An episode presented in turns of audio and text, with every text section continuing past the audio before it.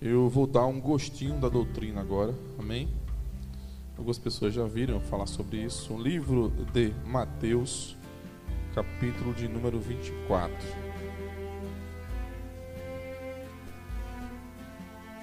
Nós vamos dessa forma ministrar o livro de Mateus, capítulo número 24.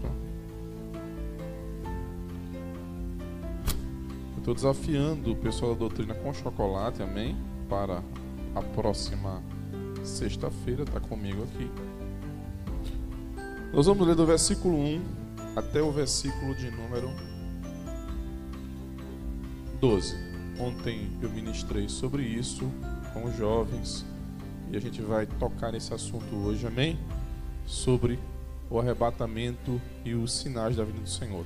Você que me escuta em casa na live, é? você pode aí se conectar na palavra de Deus, abrir as escrituras de Mateus no capítulo número 24. Quem encontrou, diga eu vou para o céu. Quem não encontrou, diga eu vou também.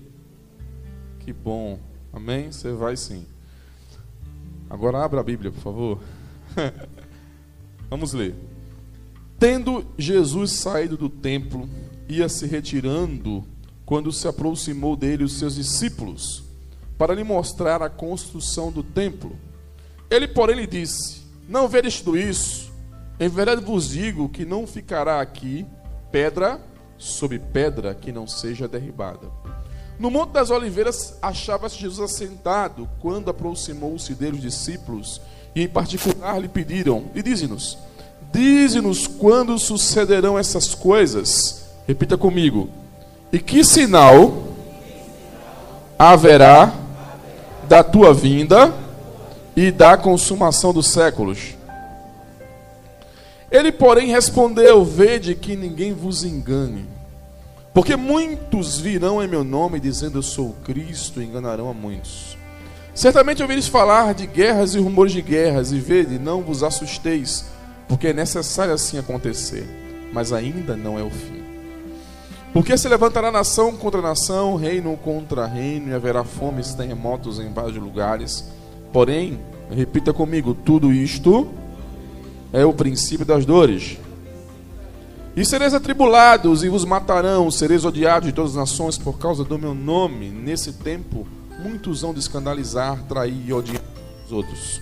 E levantar-se-á muitos falsos profetas, e enganarão a muitos. E por se multiplicar a iniquidade, o amor se esfriará de quase todos, ou de muitos. Aquele, porém, repita comigo agora: aquele, porém, que perseverar até o fim, será salvo. Senhor nosso Deus e nosso Pai, nessa noite eu te agradeço pela rica oportunidade de poder estar nesse altar, Deus. Ó Pai, mesmo diante, Pai, de tantos ventos contrários, Senhor, Ó oh, Deus, viemos a esse templo te adorar. Ó oh, Deus, esse povo veio sedento por tua palavra, por tua presença, Senhor. E nós reconhecemos a tua soberania sobre nossa vida, o teu querer, Senhor, o teu amor, Deus, incondicional por nós, Senhor. Ó Deus, que esse amor é inexplicável, Senhor. Mas nessa noite, Deus, ó Pai, eu, Deus, eu quero te pedir, Deus, com muito carinho, Deus, como um filho, Pai. Ó Deus, que anseia pela voz, Senhor, do Pai Ó Deus, pela direção, fala aos nossos corações nessa noite. Que teu Espírito tenha plena liberdade aqui sobre a minha vida, sobre a vida daqueles que estão, Senhor. É o que eu te peço nessa noite, em nome de Jesus. Pode sentar. Olha para o teu irmão, está do lado, distante mesmo, diz para ele assim: persevera. Eu acho que você não entendeu. Olha para mim de novo. Diz, persevera, pastor. É. Alguns de nós não estamos perseverantes no chamado que Deus nos deu.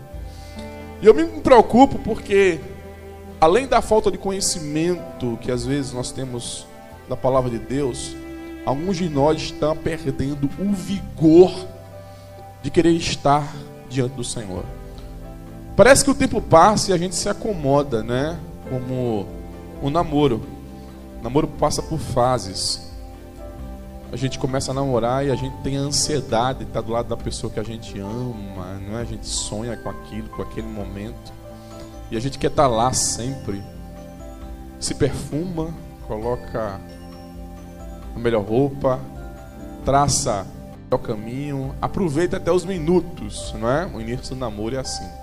Então vai passando, a gente vai se acomodando, a gente entra noivado, e depois de certo tempo, talvez o casamento deixa a gente mais confortável, a gente vai se acomodando. E parece que a preciosidade de estar perto de quem se ama vai se perdendo com o tempo. Eu espero que alguns casamentos continuem vivendo a mesma preciosidade. Amém? Quando eu vejo aqui Pedro e Lúcia casados ali, eu louvo a Deus. Quando eu vejo, né, Cleiton e Tassi casados também aqui, recém-casados esse mês, eu digo, não é? Estão na lua de mel, estão na bênção. Amém? Mas talvez alguns de nós não, est não estamos muito voltados ao momento que a gente está vivendo.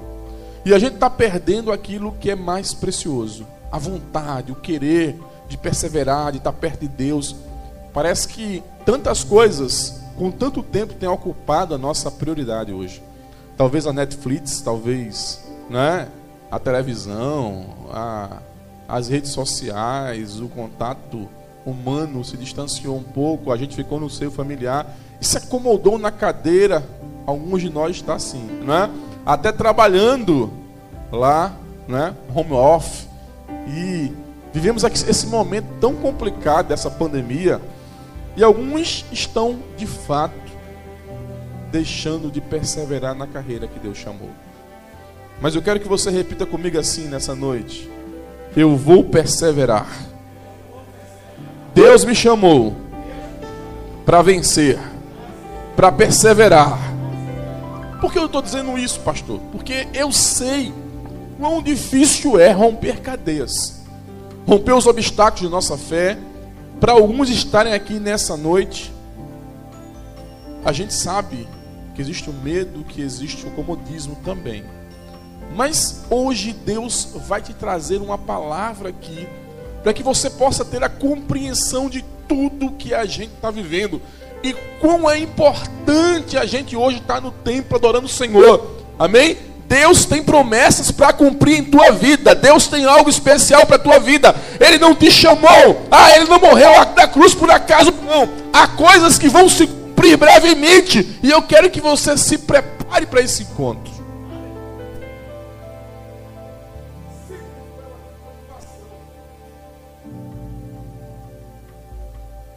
Sempre foi uma grande preocupação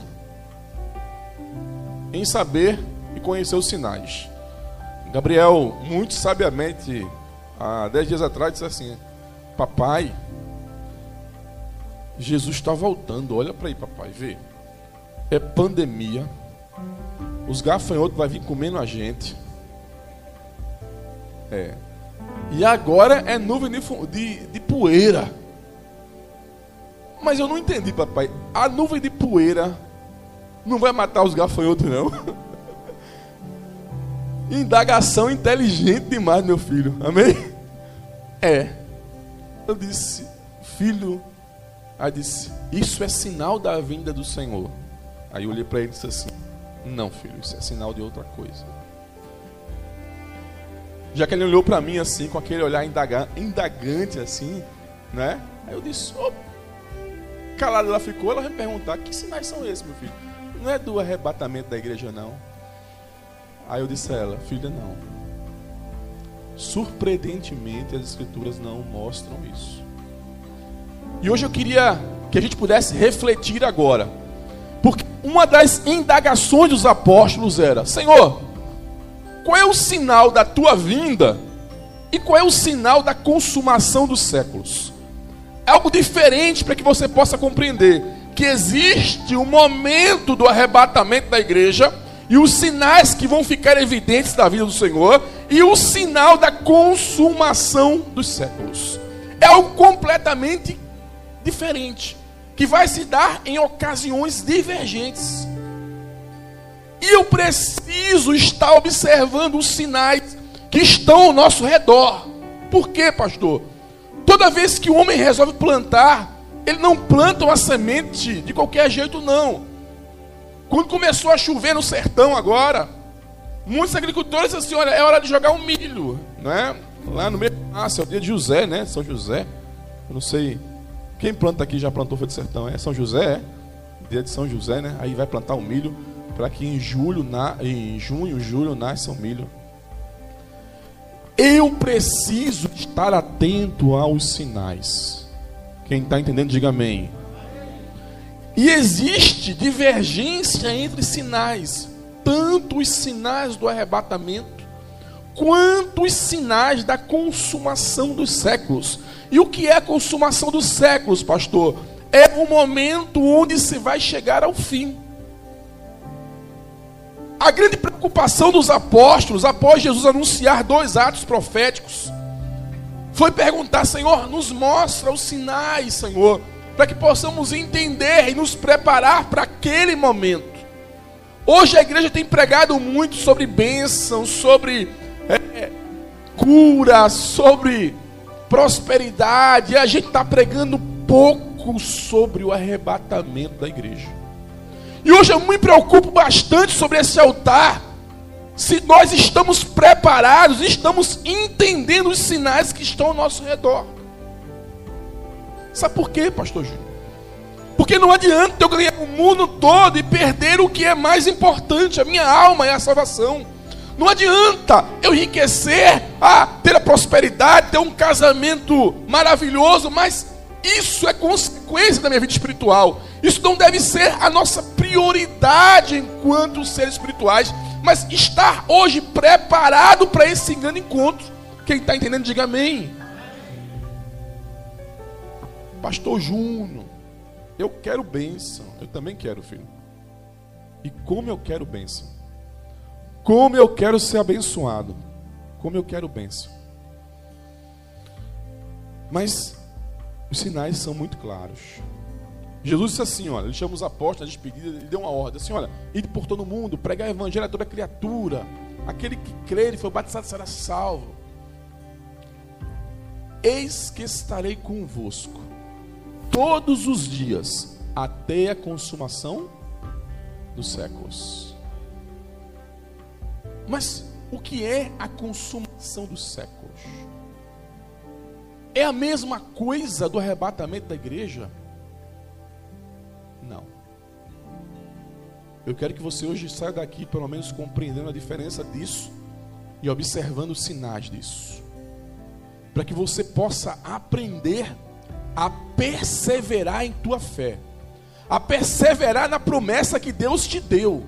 Quem está entendendo, diga amém.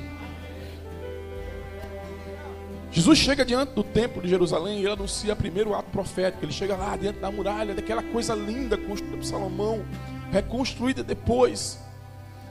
E diz assim: Está vendo esse templo? Não ficará aqui pedra sobre pedra que não seja derribada. Vou perguntar a vocês: O templo está de pé hoje? O que é que subsiste lá? o muro das lamentações. Uma ruína. Onde os rabinos colocam as orações, onde as petições são colocadas, onde todo o povo judeu se curva ali, que compreende como um local de oração. Então, o ato profético de Cristo foi cumprido. Segundo ato profético de Cristo, ele olha para Israel e diz: Israel, quantas vezes que se juntar Israel, como uma ovelha tenta juntar os pintinhos embaixo de suas asas. Em verdade vos digo que não haverá paz em Israel até que o filho do homem retorne sobre as nuvens novamente. Segundo ato profético foi cumprido após Israel, desde aquele momento? Não. Vimos época de conflito, época de guerra. Israel ah, foi perseguida lá por Hitler, por Mussolini, por Stalin. Ah, teve a primeira diáspora, a segunda diáspora, quantas batalhas. E nesse momento, que a paz em Israel porque aquilo que o Senhor disse se cumpriu. Quem está entendendo, diga amém. Ah, pastor, qual é o sinal da vinda do Senhor? Termômetro da vinda do Senhor é Israel. Israel é o termômetro que vai mostrar os sinais, porque se ele está dizendo que não haverá paz em Israel, até que o filho retorne também outra vez, haverá algo que vai estabelecer a paz, uma falsa paz trazida pelo anticristo, está escrito. Quando ele disser assim, olha, muçulmanos apertando a mão de judeus, acredite, corra para a igreja. Está pertinho. Quando disser assim, olha, vão reconstruir o templo de Jerusalém, se prepare, é o final da vida do Senhor. Os sinais do arrebatamento estão sobre Israel, e eu preciso começar a perceber que ao redor de nós outros sinais se demonstram, que é os sinais da consumação dos séculos. Porque, como uma criança que cresce, passa por fases, a primeira fase é chamada na Bíblia de fase inicial, que é chamada de princípio das dores. A segunda fase é chamada de grande tribulação. E a terceira fase é chamada de arrebatamento. Pastor, preste bem atenção no que eu vou dizer hoje. Os sinais que nós estamos evidenciando são os sinais da consumação dos séculos. Quem está entendendo, diga amém. Porque os apóstolos, quando chegaram para o Senhor, disseram assim: Olha, mostra-nos os sinais da tua vinda e os sinais da consumação do século. Ele disse assim: Olha, vede que ninguém vos engane, porque muitos chamarão e chegarão dizendo: Eu sou Cristo, e enganarão a muitos. Quantos falsos profetas não têm se levantado sobre esses dois mil anos de história? Quantos homens não se levantaram, movendo multidões, massas, perseguindo aquilo que era santo? Quantos anticristos não se levantaram no decorrer da história? Quantos homens se colocando no lugar da cadeira e querendo ser adorado como deuses? Se cumpriu? Mais um ato profético cumprido. Segundo ato profético, diz assim: olha, haverá guerras, números de guerras. Nação contra nação, reino contra reino. Está lá escrito. Jesus profetizou aquilo há 12 mil anos atrás, 2 mil anos de história. Quantas guerras não tivemos, quantas batalhas, quantos conflitos. Quantas coisas não aconteceram e o povo ainda encontra-se imperceptível quanto à vida do Senhor, não se preocupando com esse momento. Está aqui, pastor, está escrito. Ah, haverá pandemias. Será que essa é a primeira em dois mil anos de história? Ah, o Covid é destruidor, sim, mas já existiu gripe espanhola. Já existiu outras pandemias no decorrer de toda a história. Nesses dois mil anos, muitas doenças já chegou à nação, ao povo. Mas o que, que foi que Jesus disse assim? Olha, eu estou falando isso para que vós creiais. Quem falou foi o Messias, anunciando aos apóstolos. Esses sinais são evidentes. Mas ele diz assim: olha, isso aí não é o fim, é o princípio das dores. Nós estamos no início, saindo de uma fase agora de princípio das dores e entrando na fase da grande tribulação.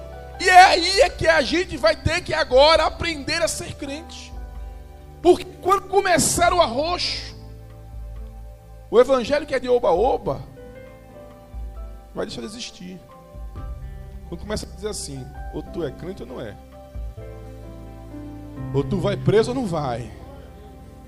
Aí você vai começar a entender que o Evangelho é para aqueles que perseveram. Mas eu estou diante aqui de um povo que persevera. Quem é perseverante aqui, dá um glória ao Senhor nessa noite. Adora Jesus aí, amém? Porque no final da história tem uma promessa para a tua vida. Tem um céu reservado, tem um reino para tu, querido. Tem um reino para mim. Ah, quantas lutas e quantas batalhas não surgiram. Sabe por quê? Todo aquilo que, tudo aquilo que foi dito sobre o princípio das dores já se cumpriu. 80% daquilo que foi anunciado há 12 mil anos atrás já está escrito e já se cumpriu.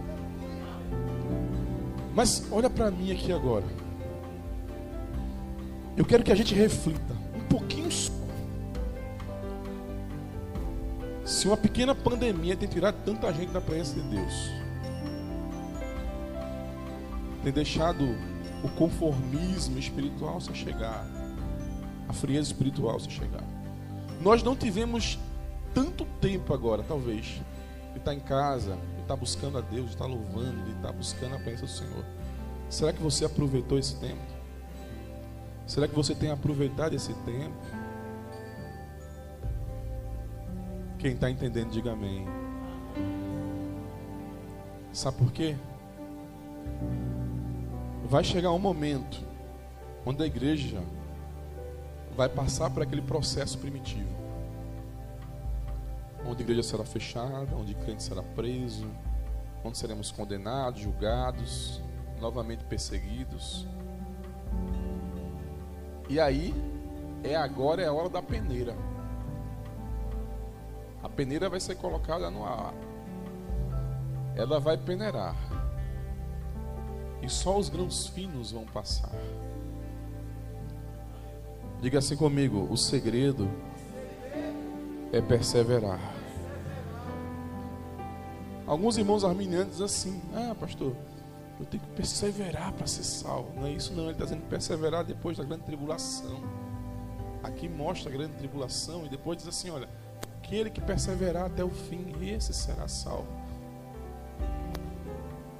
Fazendo análise hermenêutica, ele está falando da grande tribulação em si. Quando a coisa apertar, eu quero ver esse evangelho de oba-oba. Eu quero ver esse evangelho que o cara só é crente aqui dentro.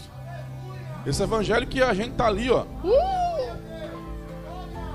Todo mundo na brincadeira, pensando que o evangelho é isso.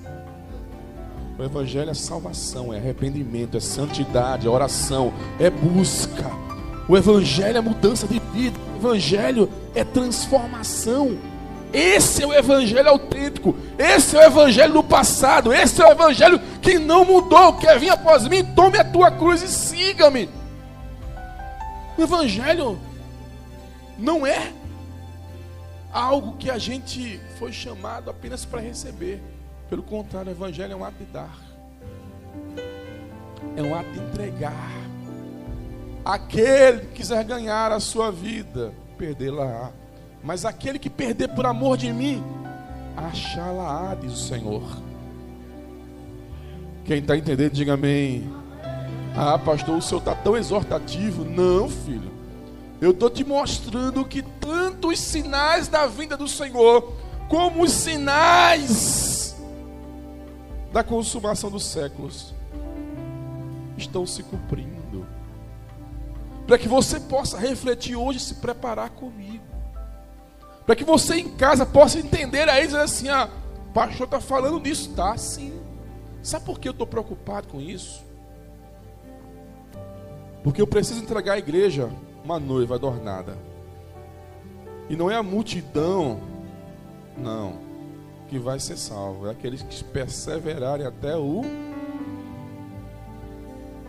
Eu quero concluir essa breve mensagem aqui, dizendo: olha, sereis atribulados e vos matarão, está escrito, sereis odiados das nações por causa do meu nome Nesse tempo, muitos hão de se escandalizar, trair e odiar uns aos outros. Levantar-se-á muitos falsos profetas e enganarão a muitos. E por se multiplicar a iniquidade. O que é a iniquidade, pastor? É eu me acostumar com a prática do pecado. Eu dizer assim: isso é besteira, isso é besteira. Cuidado para a gente não ser condenado naquilo que aprova-se. Tem muita gente vivendo na prática da iniquidade e achando que é bobagem. A Bíblia nos diz assim: E por se multiplicar a iniquidade, o amor de muitos se esfriar. Mas eu vou dizer um segredo a vocês. A igreja, a igreja, a verdadeira igreja do Senhor, ela é feito clara de neve. Sabe aquele negócio que bate quando o ovo para fazer o ovo? Como é o nome? Clara em neve é aquilo, é? O nome é esse mesmo? Você pega o ovozinho rebatendo assim para fazer o omelete? A igreja é assim. Quanto mais bate nela, mais ela cresce. Ah, quanto mais ela é perseguida, mais ela vai além. Ah, quanto mais nós passamos por luta, maior é a nossa vitória. Quanto mais nós perseveramos e plantamos semente, mais colheremos o fruto. Olha, adore o Senhor aí, porque Deus tem reservado para ti grandes promessas no reino. Ah, pastor Júnior, persevera, esse é o segredo de tudo. O segredo é a gente estar tá com os pezinhos juntos. Persevera no propósito que Deus te deu. Porque diz assim, olha, e será pregado o evangelho por todo o mundo para testemunha de todas as nações. Então virá o fim. Eu vou descer um pouquinho aqui.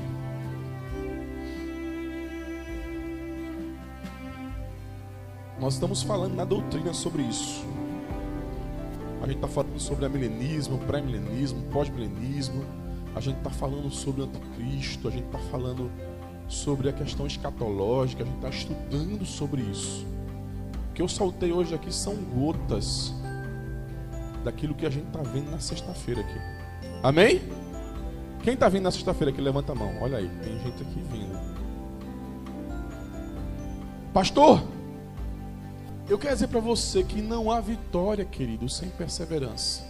E agora eu quero abrir outra janela nessa pregação. Tem muita gente preocupado agora com o que há de comer e vai beber. Crise chegando, porta se fechando. Eu estou vendo testemunho de gente que diz assim, pastor, o negócio está tá tão difícil, mas Deus tem me abençoado tanto. Quem está entendendo, diga amém. Tem gente que está vivendo o melhor dessa terra agora. Sim ou não? Tem gente que está desfrutando de promessas agora. Mas, pastor, como é que é isso? O mundo em crise, porta fechada, desemprego à porta. E tem gente que diz assim, pastor, não está faltando nada. Deus está mandando tudo. Sabe por quê? Porque está perseverando, está buscando, está adorando, amém? Tem crente que está vivendo a promessa nesse momento, porque o reino de Deus é agora, é chegado para ti agora. A proteção de Deus está sobre a tua vida, então persevera na tua fé, não esmorece, amém? Não deixa que a iniquidade te cerque, não deixa que o medo te assombre. Vai buscar Deus, filho, quando se pode achar. Porque vai existir um momento onde essa oportunidade será nos tirada. Onde o Evangelho vai ser apenas uma história, uma lembrança. Disse o Senhor: Eis que estarei convosco todos os dias, até a consumação dos séculos. Então existe um até. Não existe um para sempre, mas existe um para sempre diante desse povo. Eu quero estar tá lá. Você quer estar tá lá? Vou fazer uma pergunta aqui. Quem quer o até? Baixa a mão. Quem quer o para sempre? Dá um glória ao Senhor aí. Ah, santo. Eu quero estar com o Senhor para sempre. Eu quero estar vivendo a promessa de Deus para sempre. Eu quero ter a comunhão com Deus para sempre. Hoje, preocupe-se bastante em perseverar. Porque estamos na porta de sinais. Se eu baixar lá o Google, botar no Google lá, baixar não, botar no Googlezinho assim, dizendo assim, olha, projeto de reconstrução do templo de Jerusalém. Você vai ver, já tem um projeto, já tem a captação de recursos. Falta só que a paz se estabeleça para que diga assim, olha, vamos construir o templo. Sabe o que é isso? Já é a profecia se mostrando. E a gente não está atento aos sinais. Fica de pé, igreja do Senhor. Adorar-te aqui agora. Olha para o teu irmão e diz para assim: persevera. Persevera na promessa. Bota a mão para o céu comigo assim agora. Eu não sei como é que está a tua vida espiritual, eu não sei quais são os teus medos nessa noite. Mas eu quero dizer para você, filho, que Deus tem cuidado contigo. Que Deus tem zelo por tua vida, porque Ele te ama. Você é especial para Ele. Você foi chamado por Deus. O amor de Deus e os olhos do Senhor estão sobre ti, estão sobre a tua casa, estão sobre teus caminhos. Ele te chamou, ah, e você precisa aprender a perseverar, a, a buscar a Ele, a adorar a Ele, a deixar o passado e a ver aquilo que Deus tem reservado para ti no futuro. Tem bênção esperando para a tua vida aí, filho. Tem salvação. Ah, tem eternidade, tem paz, tem gozo. Ah, tem promessas reservadas para ti agora também, porque o reino de Deus é chegado sobre a tua vida agora. Diga ao Senhor agora, Senhor Deus, reaviva a minha casa, minha viva, Senhor Deus. Ó oh, Senhor, que o meu coração possa arder, Deus, apaixonado por Ti mais uma vez. Que eu possa, Senhor, me entregar a Ti, Deus, chorar aos Teus pés, descer, descer em Tua casa, Senhor. Que eu possa, Deus, entender, Senhor, Deus amado, o amor que Tu, Deus, me dá, Deus, que eu possa retribuir, Senhor. A minha vida é Tua, Senhor. Diga a Jesus agora, filho, diga a Ele que você é dele. Ah, que foi Ele que te chamou, diga a Ele. Não temas, diz o Senhor, não temas. Não temas, não temas, não temas. O amanhã é meu, a vida é minha, diz o Senhor nessa noite. A promessa é minha, a cura é minha, a vida